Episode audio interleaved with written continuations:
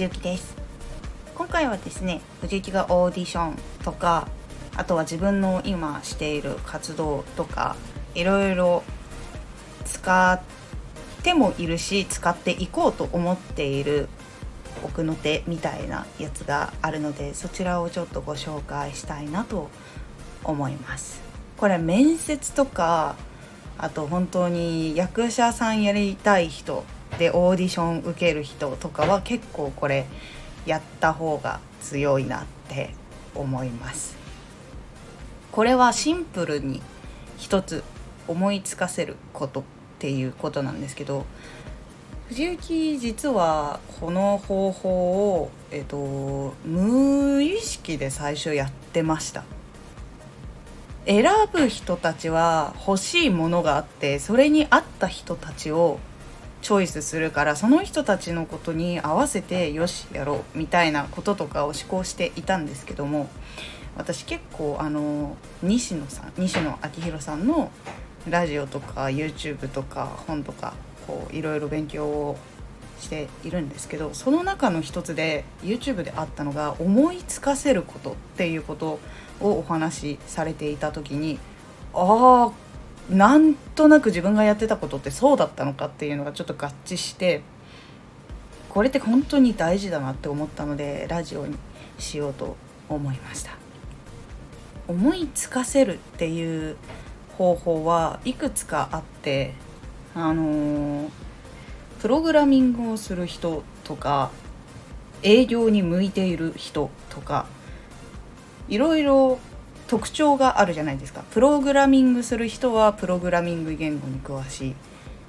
しそれについて話もできるしで将来プログラミングをもっとやっていきたいってなっている時はもっとこれも勉強したいしっていう欲ももちろん出てくると思うのでそれをそのままこう書いていくことであこの人はプログラミング系のことがやりたいんだなっていうことがイメージつくと思うんですよ。まあ、面接で部署が決まっていた場合とかだったらまあそういう人来るよねっていう感じにはなっちゃうんだけどそうじゃなくて結構広くこう問答を開いてるところであの面接やりますみたいなこととか書類が必要ですってなったらそういう感じになっていくと思うのでこういう特徴を思いつかせるっていうのが必要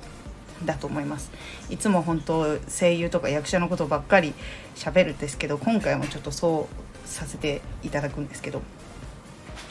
オーディションには何種類かあります。一つは書類。でそれにはバストアップと全身の写真が載っかっています。そして年齢身長体重出身県。で得意なこと不得意なことなどなどが含まれております。自己 PR と志望動機の前でも大体イメージをつかせることができる方法が結構あったりします。例えば自分の得意なことを一番フォーカス当てたいなっていう時はその得意なことについての服装だったりそして趣味とかの部分もちょっといじってみたりとか得意な学科とかっていうものの毛色を染めていくのが結構良かったりします。例えば剣道をやっていたとかっていう場合だったら歴史が好きとかできるだけ LINE が出る服装とかっていうのを望まれるっていう場合もあるんですけど結構写真も最近はその見た目というかキャラクターみたいなのが込みで服装を選ぶことができるのですごい突飛な例にはなっちゃうけれども剣道だったら例えば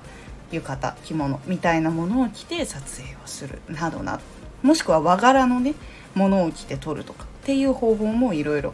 考えられます。そうすることでこの人和のイメージだなっていう感じに残ったりするのであこういうタイプの人はうちの事務所にいないなじゃあ欲しいなってなったりする場合もあったりするのでこれも一つの書類上そして見た目上のアピール方法になります。そしてもう一つ音声です。よく多分声優さんのこととか知ってる人とかはそういうのも詳しいかなと思うんですけど私たちの本当の一番試されるのは書類とかよりも完全に音声なので声を一番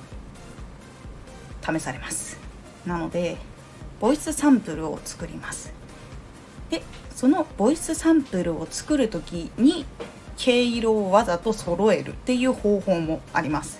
何種類も入れてバラバラにする人もいるんですけど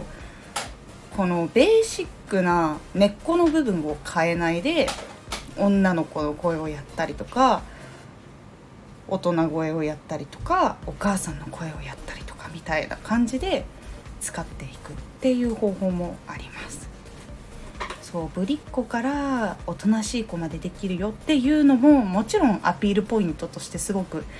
いいんだけど例えばその女の子小さな女の子が成長していく過程とか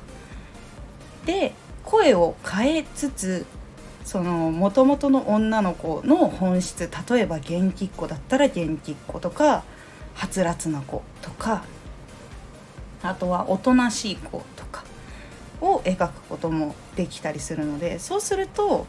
いろんなボイスが入っているよりかはそれを聞くことによってあこの人のベースってこうなんだっていうのが思いつきやすいのでそういうふうにブランディングして喋って収録をするっていうことをすると聞いている人はああこういうタイプの子がいるのかっていう感じになるのでタイプがはっきりと分かりやすくてこういうキャラクターにこの声だったらイメージできるかなっていう風につながっていきます。なので面接とかも結構こういうところは似ているので相手に思いつかせるっていうのは結構大事だったりします。これを仕事とかに応用していくことでいろんなお仕事で自分がやりたかった仕事に近づく。もしくはその仕事をいただくことができるっていうことになるので是非とも試してみてください。ご視聴ありがとうございました。